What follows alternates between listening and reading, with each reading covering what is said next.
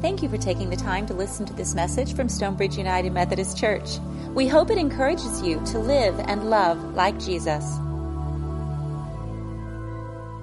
Hello, we're Phil and Karen Yates, and we will be reading John 12, verses 12 through 19. The next day, the great crowd that had come for the festival heard that Jesus was on his way to Jerusalem.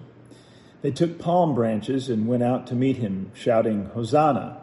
Blessed is he who comes in the name of the Lord. Blessed is the King of Israel. Jesus found a young donkey and sat on it, as it is written Do not be afraid, daughter Zion. See, your king is coming, seated on a donkey's colt. At first, his disciples did not understand all this. Only after Jesus was glorified did they realize these things had been written about him and that these things had been done to him. Now the crowd that was with him when he called Lazarus from the tomb and raised him from the dead continued to spread the word. Many people, because they had heard that he had performed this sign, went out to meet him. So the Pharisees said to one another, See, this is getting us nowhere. Look how the whole world has gone after him. This is the word of the Lord. Thanks, Thanks be, to, be God. to God. Phil and Karen, thank you for reading our scripture today. We appreciate you being a part of our worship in that way. I want to say a, a, quick word about Pastor Jeff. Um, we announced last week that he will be taking uh, some renewal leave, about 10 weeks. And I want you to know he didn't decide to take it early and skip Easter. Um, he is actually uh, traveling today. He has gone to Lubbock to be with his mother, um, who is, is recovering from a, a fall. And so he will be back for Easter Sunday. His leave will begin the week following Easter. But keep him and Mary in your prayers during, during these days. Today does mark the beginning of Holy Week. That means the Lenten season is coming to a close. So if you've given something up, just a few more days, just hang on a few more days. Um, but our worship series for Lent has been See, I am doing a new thing. We've been discovering ways to become aware of the new things that God is doing in our midst. That includes things that are happening around us, but more importantly, what God is doing in us and through us. Lent is a time of new beginnings. Lent is a great time for us to go deeper in our relationship with God and discern our own unique gifts and our own unique calling, to allow ourselves to be transformed so that we can then join with God in the transformation of the world. So today, it's my hope that we can consider things that Jesus reveals about himself, but also things that Jesus reveals about us as we seek to follow him faithfully. I'd invite you to join me as we pray together. Oh God, we give you thanks for the gift of this day and the gift of what it means for us as your followers. God, we pray that you would be in our midst now, that you would quiet our minds, that you would open our hearts to the message you have for us today. And God, I pray that these words would not be my own, but that they would be your words for your church. We pray these things in Christ's name. Amen. so today on, um, on Palm Sunday, this is a day when we have to hold two things together in tension.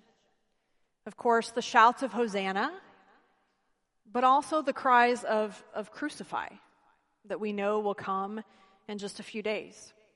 The, the scripture reading for this morning is the story of Jesus' entry into Jerusalem, but as you listen this morning, I, I want you to hold in the back of your mind that we cannot separate the parade from the cross.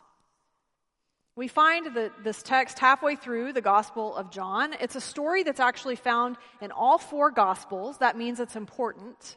When we find something in all four, we need to pay attention. But John's version is the shortest of the four. And so the festival that's going on that they're referring to, he's referring to here, is the Passover feast. This would begin the week leading up to Jesus' arrest and his death.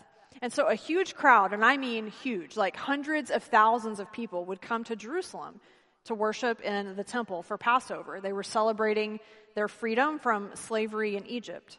Now, if you go back to the end of chapter 11, right before this, people who were arriving for the festival were wondering, is he going to come? Is Jesus going to, is he going to show up? Because the chief priests and the Pharisees had ordered that he be arrested, that if anybody sees him or finds him, he was going to be arrested. Now, why? Why were people looking for him? Why was he in so much trouble? Well, again, in chapter 11, you see that he had just raised Lazarus from the dead, and people had heard about it. And so a lot of the people in the crowd that day came out of sheer curiosity. They wanted to see who this guy was, what's he all about, what's he going to do. And so they greet him with palm branches. Again, this is a detail we only find in John's account, which is interesting. The other Gospels mention things like coats, but John talks about them greeting him with palm branches. And so these eight verses that we looked at this morning, these give us a good glimpse of things that Jesus is revealing to us if we have hearts that are willing and open to receive that. The first thing is this that Jesus reveals himself as, as king, as our Lord and as our Savior. Now, palms were a symbol of national triumph and victory. That day, Jesus was seen as a national hero. But palms were also a symbol of reverence. Because these people knew that they were in the presence of something much greater than themselves. They were yelling, Hosanna, blessed is the King of Israel. Now, these words come from Psalm 18. If you go back into the Old Testament, Psalm 18 is a psalm of praise, and Hosanna is actually Hebrew for save us now, or salvation is here. And that these are words that, that people who were oppressed would use as a call for help from someone who they saw as a conqueror. So people knew that Jesus was coming with authority. They looked to him to lead the Jewish nation in conquering Rome. They had this hope that he would be this warrior king that would come and restore their nation as God's kingdom. But we know that Jesus came as a very different kind of king. This crowd was huge, way too many people for him to try and talk to. So he decides, I'll just show you. I'll just show you what kind of king I am. And so Jesus reveals a new way of peace and righteousness. Now remember that Jerusalem then was occupied by the Romans. And so the smart thing for him to do would have been to enter the city very quietly, maybe even secretly and cautiously. But in an act of great courage, an act of great love, he redefines the nature of power. He finds a donkey. Now, he knew exactly what he was doing when he did that, because if you go back again to the Old Testament, to Zechariah chapter 9, the prophet, he's making a, de- a deliberate claim that I am the Messiah. Because the prophecy says that the king would come on a donkey. And so Jesus is saying a new era is dawning today. Now, think about parades that you've been to. Maybe a big parade in New York City, maybe Mardi Gras, maybe a smaller kind of hometown parade, but regardless, there's energy. There's excitement in the air, right? There's always a famous person, at least one that you're waiting for. It might be Santa Claus at the end, but there's always somebody that you're waiting to see. And that's how this was. And then he rides in on a donkey. This was not flashy, friends. It was not. This would be like the queen entering a royal procession in a smart car, okay? This was not expected. But he's clearly showing that he comes not as a warrior king, but as a humble king. Because donkeys were noble animals. A warrior king would ride in on a horse, but a king wanting peace would come in on a donkey. And so Jesus comes to bring justice, he comes to bring forgiveness and kindness, not war. And Jesus does not lord his power over others, he serves. And he uses his authority to heal and to save and to free people. Now, the scripture notes that the, the, disciples, his closest friends, the people who had been with him, who had journeyed with him, who had watched him work miracles, the, the text says they didn't understand what was happening. They were, they were confused. Because it would only be in light of his death and his resurrection later that week that they would come to understand the real meaning of his kingship. And so Jesus reveals our need for the cross. Now, my observation of the Lenten season has evolved. that's the word I'll use. Evolved over time. I've been in full time ministry for almost 19 years now. And so, as my faith has grown and changed, the way I observe Lent has, has, has changed as well. Now, y'all, I need coffee during Lent, okay? Like, I'm tired. I'm not giving up coffee for Lent. I'm just going to tell you right now. It's, it's just not going to happen.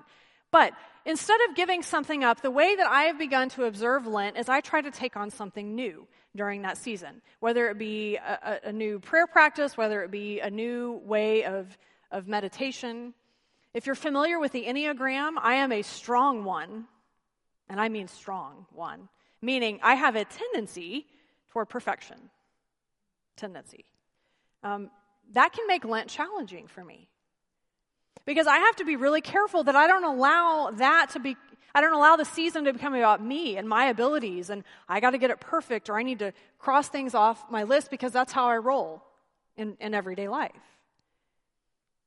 But what I've come to understand is that Lent makes me feel more in need of a Savior than ever. I need the cross every single day. I need God's grace that's greater than my sin every single day. And it is only when we engage in reflecting on the death and the resurrection of Jesus that the full truth of who he is can be grasped. And so that's why we can't skip from Palm Sunday to Easter. We can't do it. We have to walk through his betrayal and his death first. And so I would encourage you this week on Thursday and Friday night. I know it's the end of the week, I get it. But I would encourage you to find 45 minutes to an hour and come and worship with us on those nights. Allow yourself that space to sit with Jesus, to journey with him through those days and those hours. It's easy for us to wonder why and how these people who were praising Jesus would be shouting for him to be crucified just a few days later. But I wonder if it's really that different from our own experience. Because here's the deal they had their own dreams and their own wishful thinking about what the Messiah would be. And then he was seized and imprisoned by the Romans, and all of their praise turned to disappointment. He didn't meet their expectations. But, friends, God doesn't meet our expectation. God meets our needs. And sometimes that even looks very different than what we want or what we expect. But God is always good. God is always good. And so, what are your expectations of Jesus? Maybe we expect him to magically change our circumstances when we have stress, whether it's in our finances or in our marriages or in our jobs or with our kids, but we expect him to do it without us contributing any effort. Maybe our expectations are quite small. Maybe we think that Jesus only cares about the social or political issues that I'm passionate about, forgetting that he's not just my king. He's the king for all humankind, for all eternity. Or maybe we have an image of Jesus that's very safe and comfortable, as opposed to a Jesus who's very radical.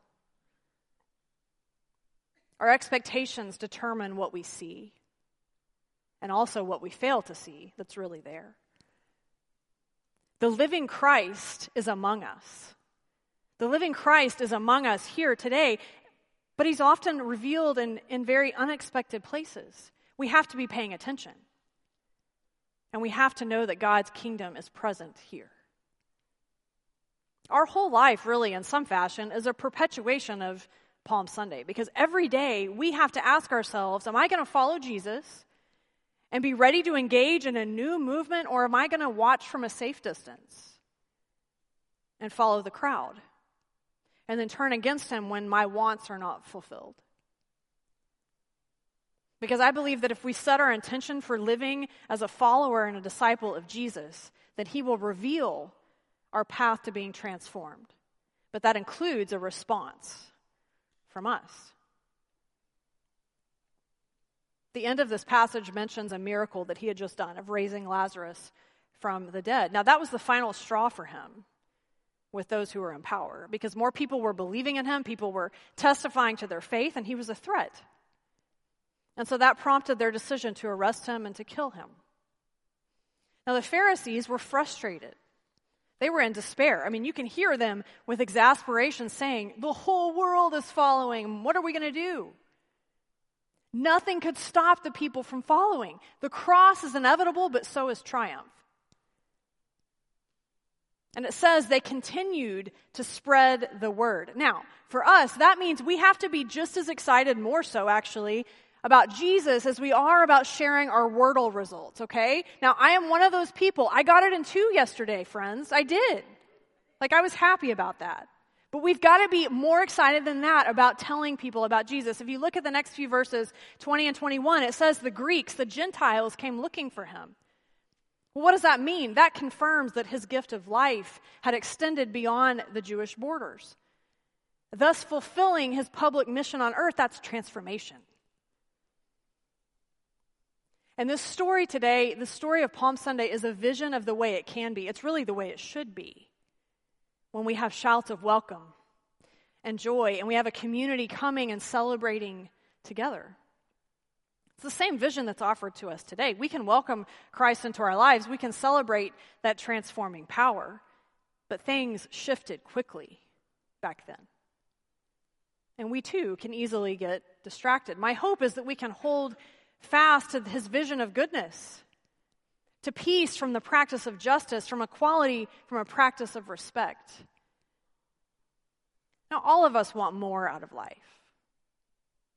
More looks different for each one of us, but we all want more.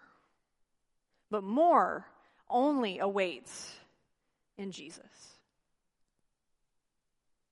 There's about 20 of us that have been journeying through a Lenten study together. We've been using the book Renegade Gospel. It's a wonderful book that I highly recommend. It's written by um, Pastor Mike Slaughter. And one of the things he says in the book is this that we have turned church into a noun, it's a place we visit.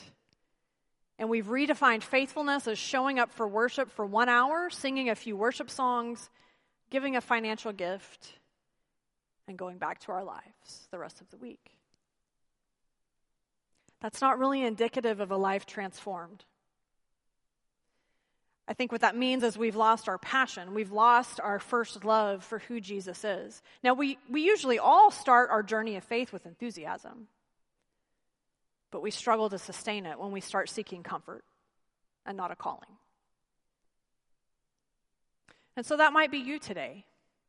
Or this whole Jesus thing might be new to you. And if that's the case, I want you to hear a word of hope that it's not too late.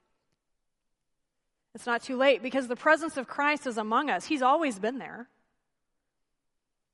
And He will fill you with the Holy Spirit. He will give you that passion again, or perhaps for the first time. The great Saint Mother Teresa is said to have given this advice to a young pastor she said, Preach Jesus, the true Jesus, the real Jesus, the resurrected Jesus, and not a Jesus of people's imaginations. The true and real and resurrected Jesus is who we're running after today. To go where he goes, to live the way he lived, to love the way that he loves as we lift his cross, as we give ourselves for his cause. Because Palm Sunday is not just about participating in a victory march, it's a chance for us to reflect on who Jesus really is. But we can only understand by remembering it in light of the rest of the story, by remembering that the parade led to the cross. And so as the week unfolds, we can be overtaken by God's love. And then we can pour it back out into the world. I'm going to invite our worship team to come. I have asked them today to sing a song that I hope can be a prayer of our hearts as we move into the events of Holy Week, as we turn toward the cross. We're going to, to leave the lights lights dim, and, and there will be a benediction after the song, and then you'll be invited to go. But, but as we worship, as we sing, I, I want you to let the words of the song take hold in your soul as you begin to contemplate what this week holds for us, but, but also what this week holds for Jesus. And just like they laid palms down for him, he is worthy. He is worthy of us laying our lives down as an offering. Because he reveals a new way, he reveals a different way. And so, what is it that he's revealing to you today? Is Jesus the Lord of your life? Like, really, Lord? Like, can you say, My whole life now is for you? Do you believe that He's your Savior? Has He saved your life? Because He saved mine. The hope of the world can be the hope of your life. And so, do you receive Him as your King? And do you believe that it's vital for other people to know about Him? Because if we seek Him actively and expectantly and make Him our King, I promise, I promise that you will find comfort and strength and joy. We will not have perfect lives. That is not what He promises. But as we see more and more of His greatness, the more we will fulfill our calling. And the more we will not be able to help but inviting others to join us on that journey. And so, will you allow yourself to leave here changed today? Because the good news is this God will transform your life if you say, Jesus, you're my Lord, you're my Savior, and you're my King. And as Jesus begins to change you and transform you, then your family will be changed, this church will be changed, this community will be changed, and the world will be transformed for the goodness of the gospel. Thanks be to God for that gift. Amen. Thank you for listening to this message from Stonebridge United Methodist Church. You are invited to worship with us every Sunday morning at 10 a.m. For more information, visit our website, mysumc.org. Have a blessed day.